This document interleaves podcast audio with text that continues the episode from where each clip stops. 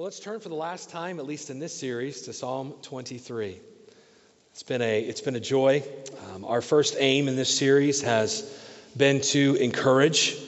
Uh, these truly are different days, they're, they're, they're difficult days. And as we conclude this, this last verse in this book, um, let's, let's bring our if we're discouraged, if, if we're flat, if we're, if, we're jaded, or whatever the case is, whatever we brought into this week, uh, let's, let's lay that before this psalm. Let's lay that before our time and lay that before this very verse. Because some are anxious, fearful, some are even distressed at what the future might bring, whether that's our country or our family or whatever. Is there's a lot going on. And so we come to this psalm this morning looking to be refreshed. I, I, I loved meditating on Psalm 23 the last couple months. But I can't tell you how much I've loved meditating on it this week.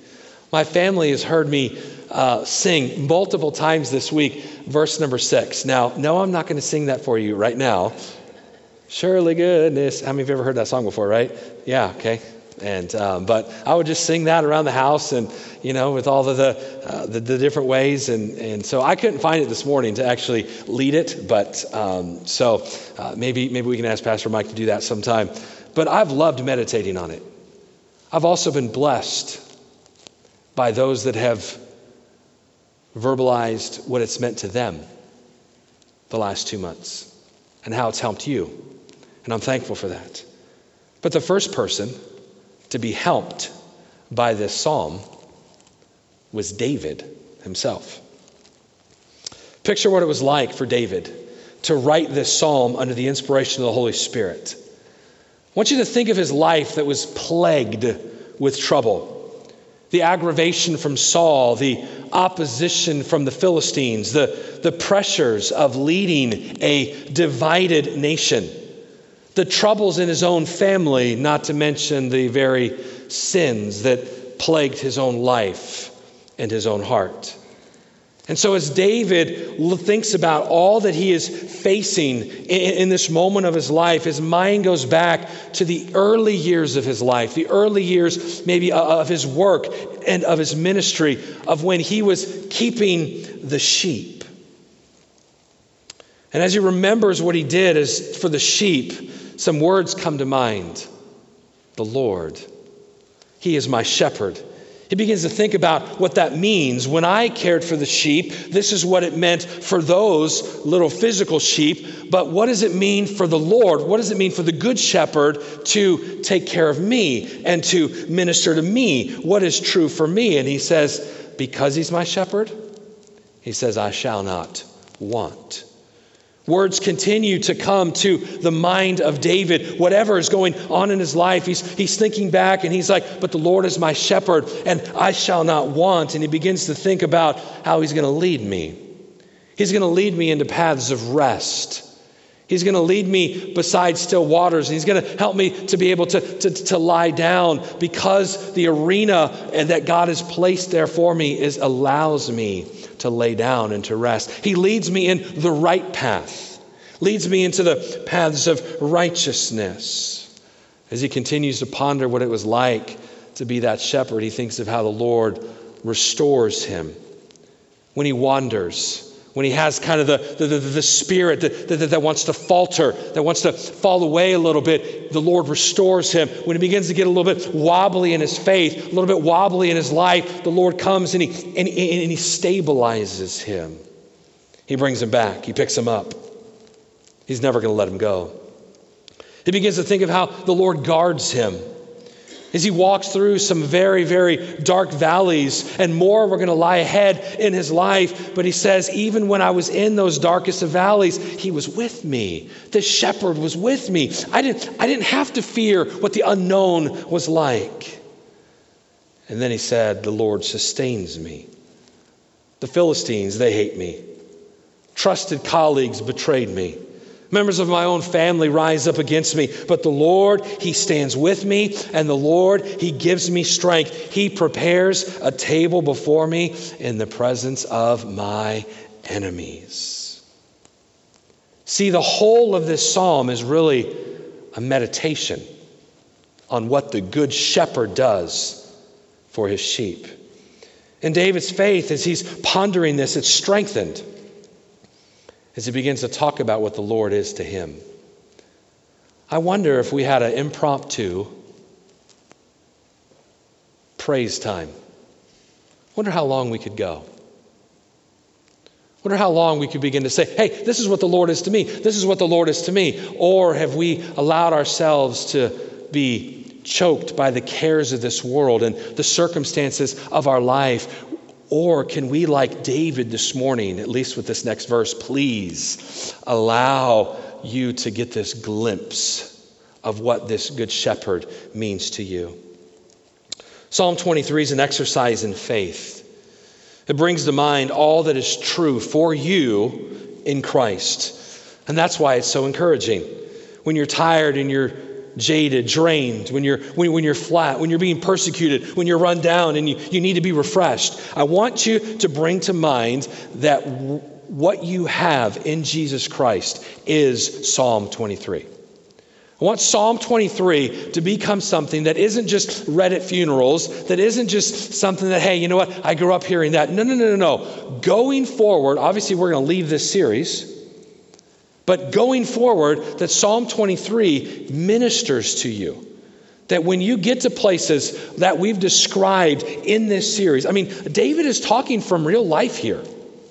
And when you get to those places, why don't you turn back to Psalm 23? and begin to tell yourself, no, no, no, this is what the Lord does for me. This is what the Lord does for me. You know what that's actually called? You're going to preach the gospel to yourself because this is what Jesus has done for you.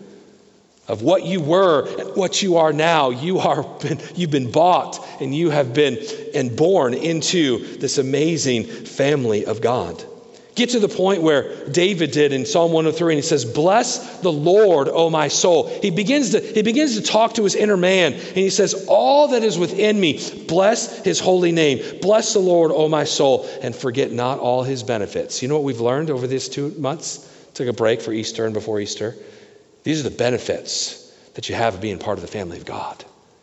Stir it up. Stir up the soul. Say, God, this is what you are for me with my relationship in Jesus Christ. And so let's conclude, as sad as that is, our series with verse number six. Hopefully, you've found Psalm 23 by now. Maybe you can even quote it. But it says, Surely goodness and mercy. I love that. It's going to follow me all the days of my life, and I will dwell in the house of the Lord forever. When the Lord is your shepherd, his love surrounds you now and forever. So, what's the last point here? The Good Shepherd loves me. He loves me. And He loves you by pursuing you and welcoming you. So, let's start with the pursuit. Look at what it says Surely goodness and mercy shall follow me all the days of my life now, Phillip Keller, he says in his book, A Shepherd's Look at the Psalm 23, it says, One of the joys of farming life are the dogs that chase after the sheep. A shepherd's dogs are always with him. When the shepherd goes out to gather sheep from the hills and bring them into the pens, the dogs go with him. They will run in wide arcs over the hills, chasing the sheep in the direction that the shepherd wants them to go. And when the sheep are gathered, the shepherd will lead them, and the dogs will bring up the rear. That's cool. I mean, shepherds, sheepdogs. I mean, what a, what a beautiful thing this is. Highly trained, hardworking, and intellectual creatures they are. And no shepherd would ever go out without them to think of a shepherd walking in front of his sheep, right? That's what we've heard all throughout this psalm so far, that, that he leads us in this. So, this. so the shepherd is, is out in front, but he also has someone following them. And it's his, and it's his sheepdogs chasing after the stragglers, keeping uh, them going in the direction that the shepherd wants them to go. So the good shepherd, he has two sheepdogs. One's called goodness, and the other is called mercy. I love that picture. Surely goodness and mercy, they're going to follow me. They're going to they're going to chase behind me all the days of my life. So the Good Shepherd, listen, the Good Shepherd keeps us close. He's leading us, but then he keeps us close to him in his grace and his love and his compassion for us by his two sheepdogs, if you allow me to put it that way, of goodness and mercy that are going to be chasing after me. Goodness starts with surely goodness is going to chase after me. Someone might say, well, my life is filled with a great deal of trouble. And I'll be honest with you, you can easily list many things that are not as the way that you would have planned them. I think all of us could do that.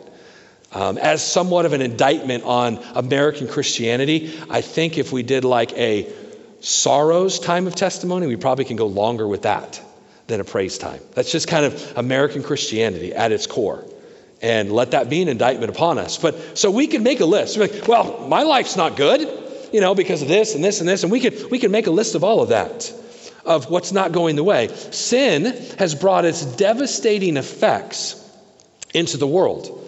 And things are not as they should be in our world, our country, our work, our church, our homes, or even in our own hearts. But there is a good life too. And I'll be honest with you, God used this heavily in my life this week. Right around, right around the middle of the week, probably midday on Wednesday. And it's like, listen, it's not all bad. There's a ton of good. And it was such a blessing to my heart. And listen what the Bible says every good and every perfect gift is from above and cometh down from the Father of lights, and whom is no variableness, neither shadow of turning. So everything that's good in your life, my friends, comes from the loving hands of God. So thank Him for it. Sinners, which if you're, if you're a believer, you're not, you're a saint. Sinners blame God for everything and thank Him for nothing. Believers should thank God for everything and blame Him for nothing. See, sinners, they don't thank Him for anything. When, when, when stuff's going well, oh, we don't thank Him. But man, we sure blame him for everything. We sure bring God into the court of our, you know, uh, uh, of our thinking. Well, this is not how this should be. But you know what? Saints, saints, it ought to be different. Believers ought to literally thank Him for everything and not blame Him for anything. Goodness is God giving us what we do not deserve. And if you belong to the Good Shepherd, God's goodness is always, always chasing after you. But not only goodness, mercy. So, if goodness is God's giving us what we don't deserve, mercy is God not giving us what we do deserve. God chases after us with mercy. Listen, that's good news because if God was chasing after us in justice, we'd be in a world of trouble. Over the last few years, actually, really the last probably decade, maybe even longer, but definitely the last few years, we have seen the devastating effects of wildfires here in the state of California, have we not? I remember just a couple years ago, I think it was in the end of August, maybe the beginning of September. Remember the Santa Cruz fires in the Santa Cruz Mountains, where you could, right here, you could literally see the flames coming up over the mountains on the other side. It was crazy, and they were just rapidly coming our way. And how those fires would come and they would just wipe out mountainsides and cities in different places over the years. And it's, and it's horrific. Did you know that the Bible uses that type of picture to describe God's judgment of the wicked? Psalm 83, verse 14 As the fire burneth a wood, and as the flame setteth the mountains on fire, and connects it to God's wrath towards the wicked. That's how God's judgment pursues the wicked. A wildfire sweeping over the mountains, consuming every single thing in its path. So thank God that He does chase you, does not come after you in justice or in judgment or condemnation. Because, of course, you would run. But why would you run when you're being chased by goodness and mercy? Didn't Paul say it's the goodness of God that leads to repentance? He did. So don't run from him. Because you know what? He's not chasing you in condemnation, my friend. Romans 8 1 says, There's no condemnation to them that are in Christ Jesus. He's not chasing you in condemnation. He's not chasing you in wrath. You do not have to be afraid of God, of what is He going to do. You know what He's chasing you with? Goodness and mercy. Mercy. Chasing after you. Why? So He can just bring you closer to the Good Shepherd. When you belong to the Good Shepherd, you can be sure about this God chases after you, not in judgment but in love, but in grace, goodness, and mercy. But what else does the verse say? It says, Follow me. Now remember, David has already said that the good shepherd leads, leads his sheep. He leads me beside the still waters. He leads me to pass in righteousness for his name's sake. The shepherd, he's out in front of us. But now he says the shepherd's goodness and mercy, they're, they're now following the sheep. So in Jesus Christ, you're literally just in, in, encircled in the love of Jesus Christ. There's an ancient Celtic hymn attributed to St. Patrick in the 15th century. It begins with these words. I want you to listen to them. It's so old, we don't sing it. I bind unto myself today the strong name of the Trinity. Then he goes on to say this Christ be with me, Christ within me, Christ behind me. Christ before me, Christ beside me, Christ to win me, Christ to comfort and to restore me, Christ beneath me, Christ above me, Christ in quiet, Christ in danger, Christ in hearts of all that love me, Christ in mouths of friend and stranger. See, when the Lord is your shepherd, you're surrounded on all sides by the goodness and the mercy of God behind me, before me, beside me. What did David say? Like, no matter where I go, you know, it doesn't you, you are there. My friends, nothing can separate the believer from the love of Christ, which is in Christ Jesus. Romans 8 tells us. Nothing. Nothing can separate you from this. This is a sustaining love. The good shepherd, he loves us. And what does David go on to say? All the days of my life.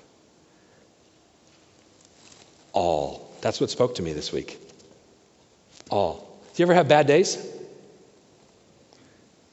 Do you ever have, you don't have to raise your hand because we wouldn't want to indict ourselves. Have you ever had days when you're mad at God? I told you not to raise your hand, Mike. Just kidding. We got a couple mics here. That was Mike Flo. He didn't really raise his hand, just kidding. Picking on him all, all the days of my life, even your bad days, even your days when you just royally blow it from like how we we know we're supposed to live. I'm not the only one that has those days. Come on, quit looking at me like I got like, you know, a bunch of eyes up here. All.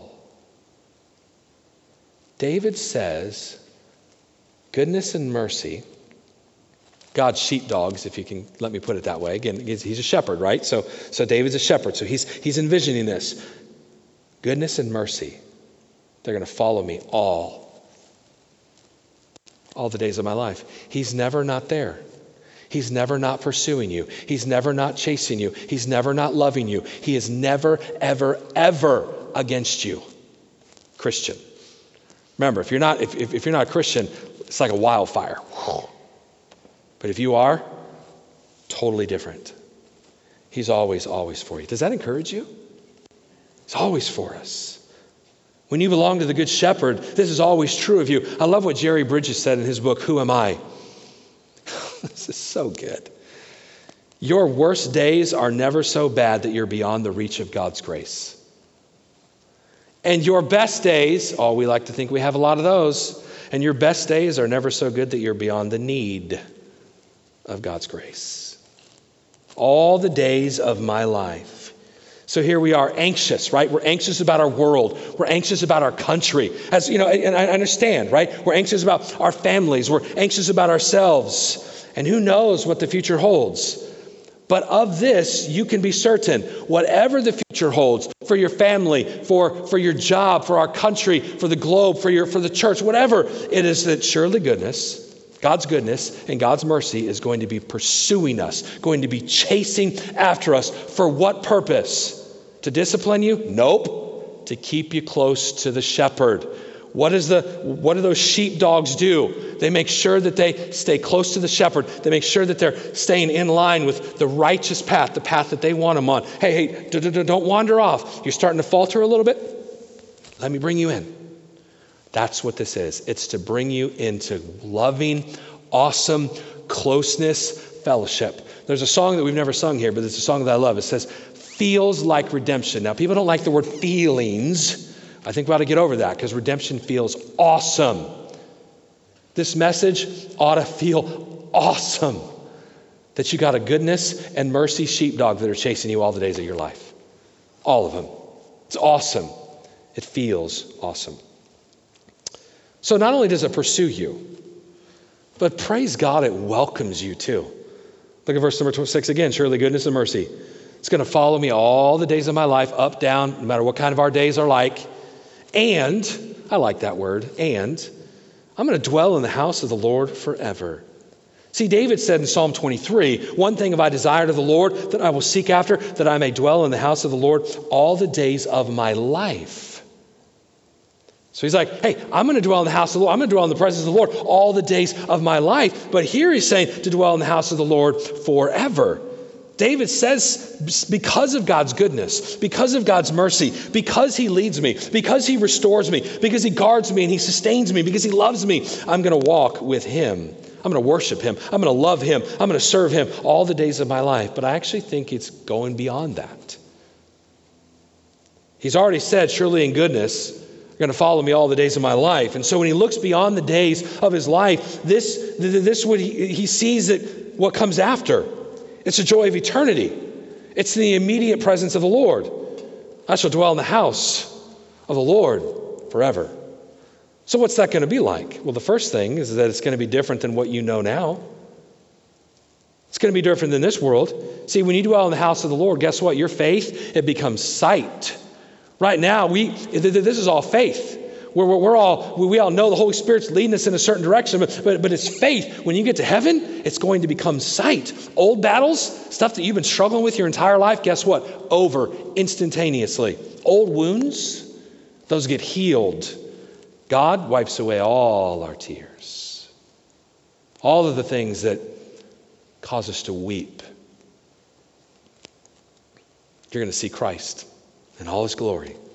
His kingdom is going to finally have fully come for you. Death is going to be defeated. Evil is going to be overthrown. Dwelling in the house of the Lord will be incomparably better than the greatest joys any of us have known in this life.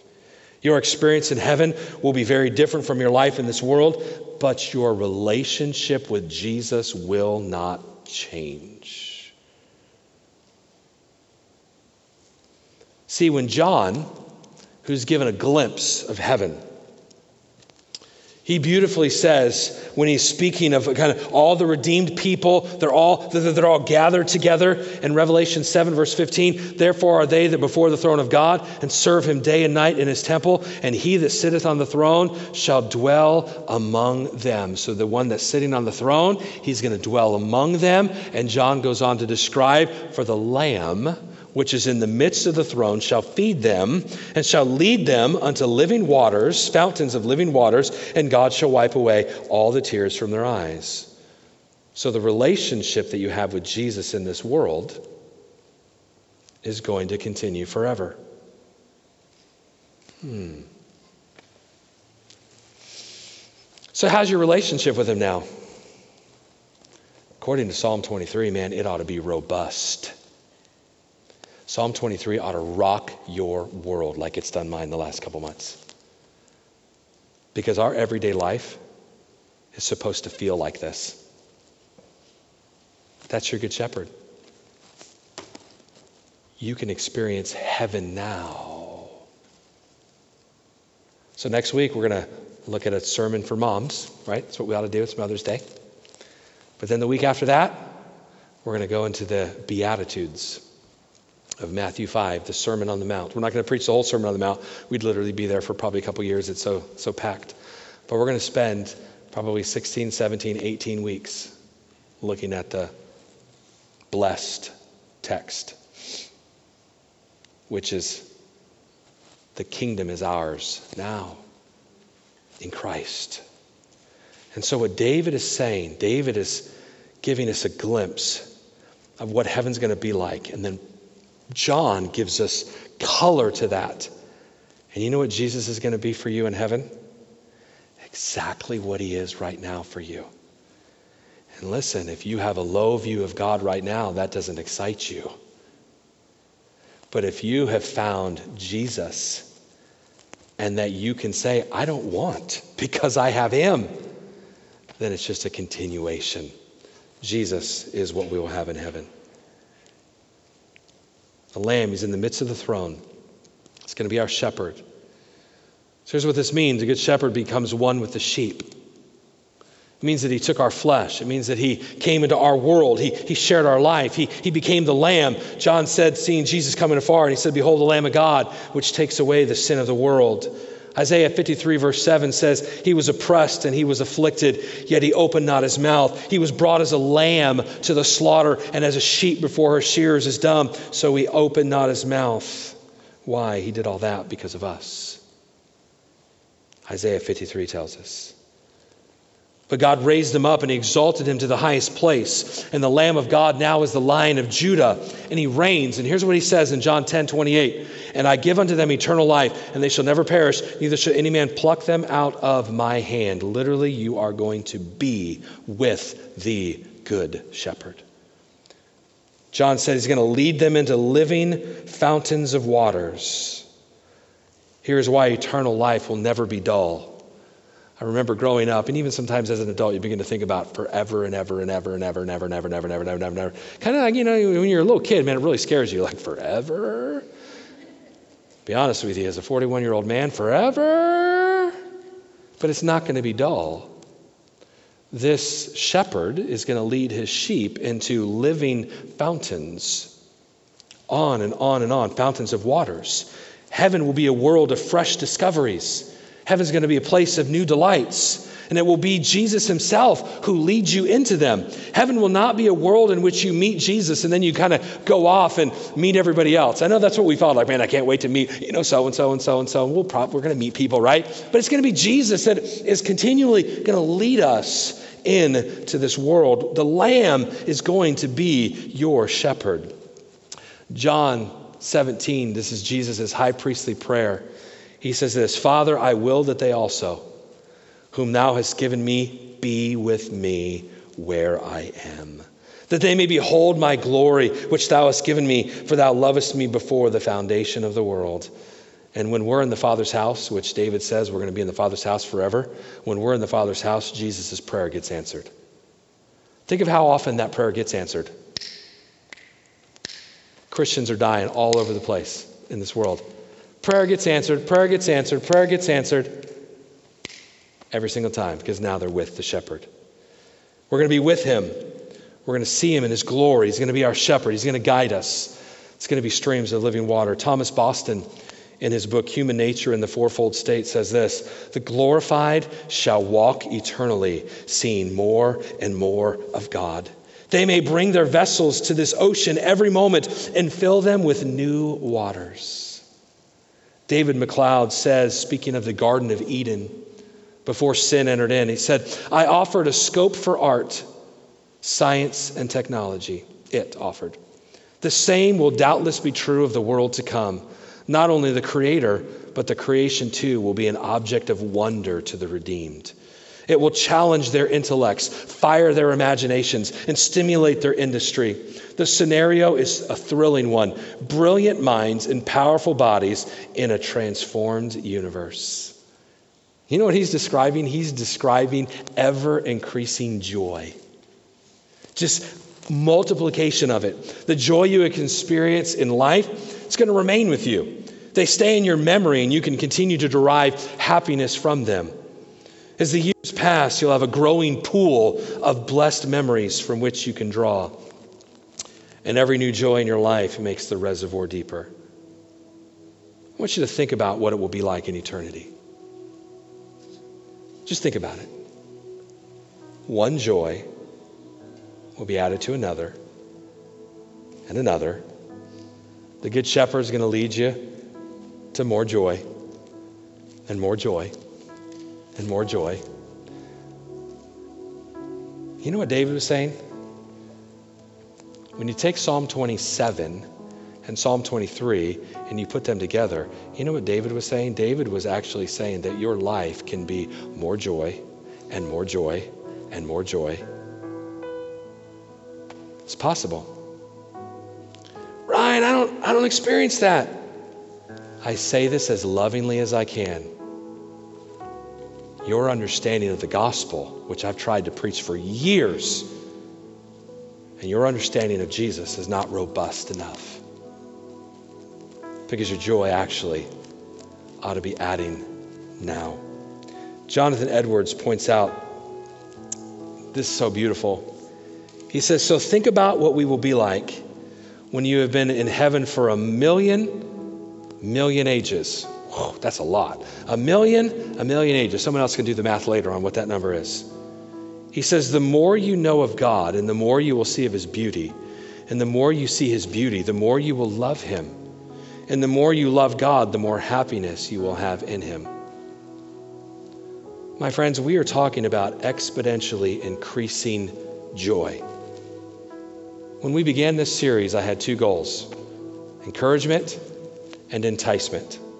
I want to end where I started. To encourage, the greatest blessing you can know in life is to belong to the Good Shepherd. We live in a society where I've said this almost weekly we don't want to belong to anything, nobody owns me. I get that from a human perspective, 100%. But if we're not careful, then that boils over into our Christian world. Man, belonging, being owned by the Lord, by being bought and being birthed into his flock, there is no greater blessing in all the world. When the Lord is your shepherd, you're able to say, I'm not going to want. He's going to lead me. He's going to restore me. He's going to guard me. He's going to sustain me. And oh, how we've learned today, He's going to love me and He's going to love me well. Goodness and mercy, they're going to follow me all the days of my life. Whatever happens in your work, in your family, with your health, or with your money, whatever happens in our country, if the Lord is your shepherd, you will always be able to say, Surely goodness and mercy. They're going to follow me all the days of my life, and I'm going to dwell this welcoming in the house of the Lord forever. But how about an enticement? I don't know everyone's hearts in here. What is your position if the Lord is not your shepherd? What is your reality if you do not know the Good Shepherd as your Savior? If you've not come to the realization that you are a sinner and that you are in need of rescue from that sin, Jesus provided the need by dying, and we accept that. What is your reality if that's not the case? What is your reality if you are your own God? What is your reality if you choose to be the captain of your own ship?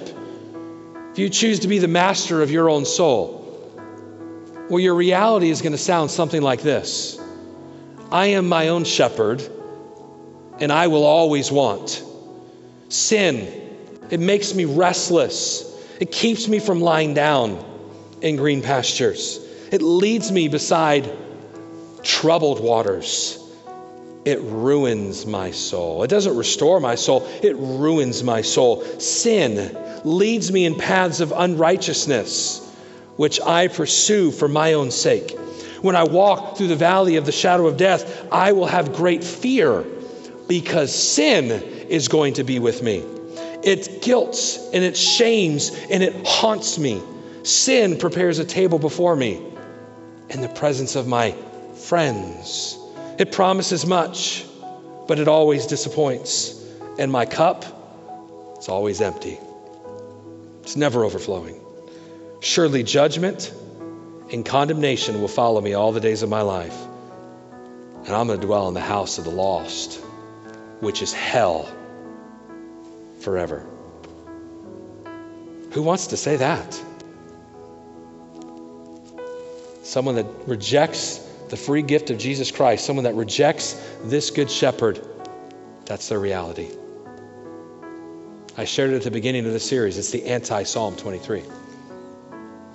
So what becomes our reality when we reject Christ. The Good Shepherd has come to seek and to save the lost. He gave himself to you and he calls you to follow him. Literally, in your heart right now, you could cry out for Jesus to save you, and he would. The only thing that is the only barrier is belief. It's not your behavior, it's belief. You cry out before the Lord and you ask him to be your Savior. Christian, this is your reality. And it's awesome. Would you live in it? Would you live in it not just this week? Would you live in it this month? Would you preach the gospel of Psalm 23 to you on a regular basis? That He loves you, that He sustains you, that He guards you, that He leads you. Why? Because He's your good shepherd. Every head bowed, every eye closed. Why don't you go to the Lord right now? I'm going to, in the quietness of this room, music playing softly. Why don't you ask the Lord right now to increase your joy from the truths that we've learned in this series?